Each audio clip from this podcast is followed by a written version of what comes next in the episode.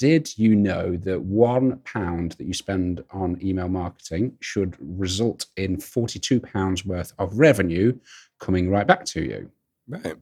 I didn't find that stat. An email marketing tech company found that stat. And it's from 2023 as well. So it's not as if it was like from 1972 or some ridiculous Yeah. thing.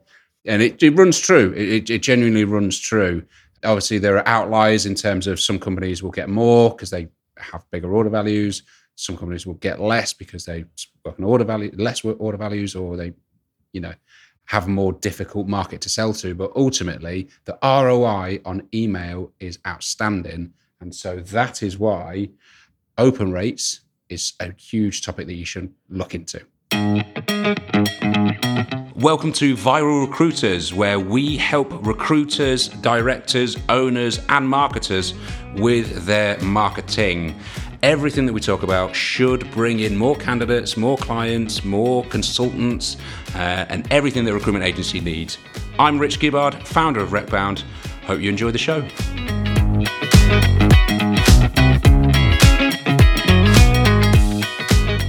So, what affects the open rate? So uh, there's a few things that affect the open rate.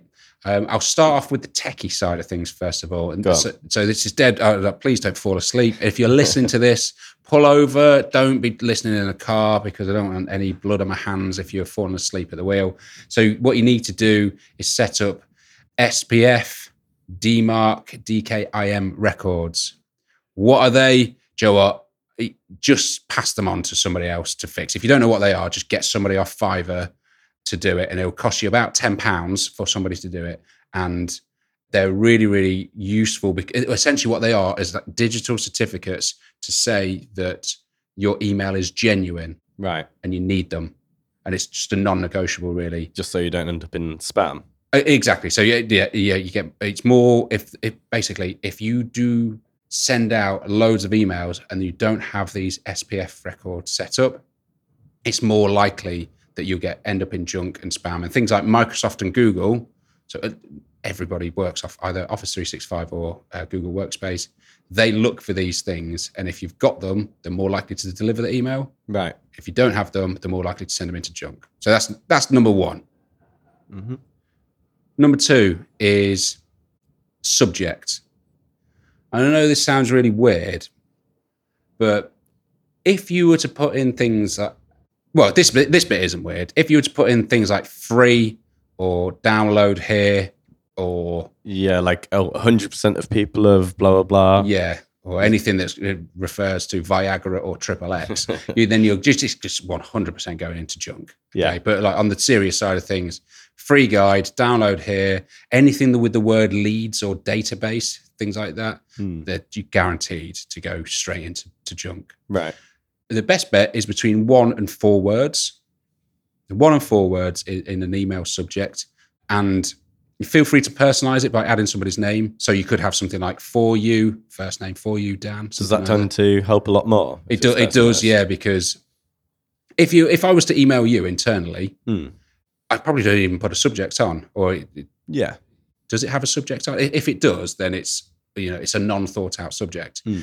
And so that's the kind of mindset that you need to get out Is if you it if you over analyze the email, just do one between one and four words is the way forward, and just keep it short and sweet. Right. Yeah.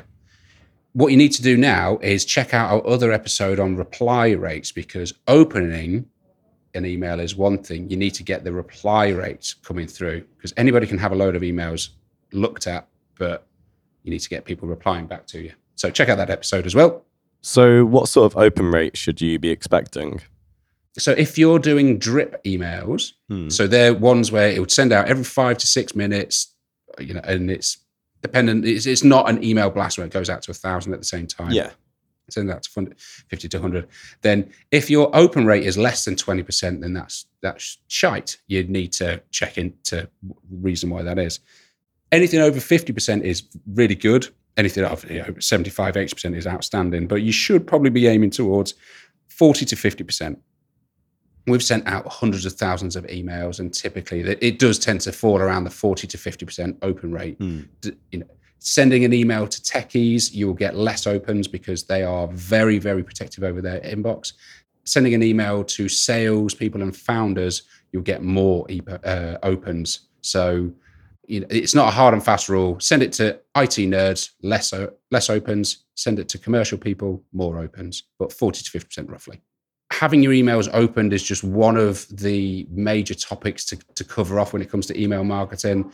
Um, like I said in, in other episodes, we discussed how we've made hundreds of thousands of pounds for recruiters based on taking candidates to market and good email marketing practices. So if you are looking for help with emails, if it's something that you want to invest in, and if if if you're not, then you should. But if it's something that you seriously want to consider as part of your marketing tactics, then please get in contact with me, uh, and I'd love to catch up soon.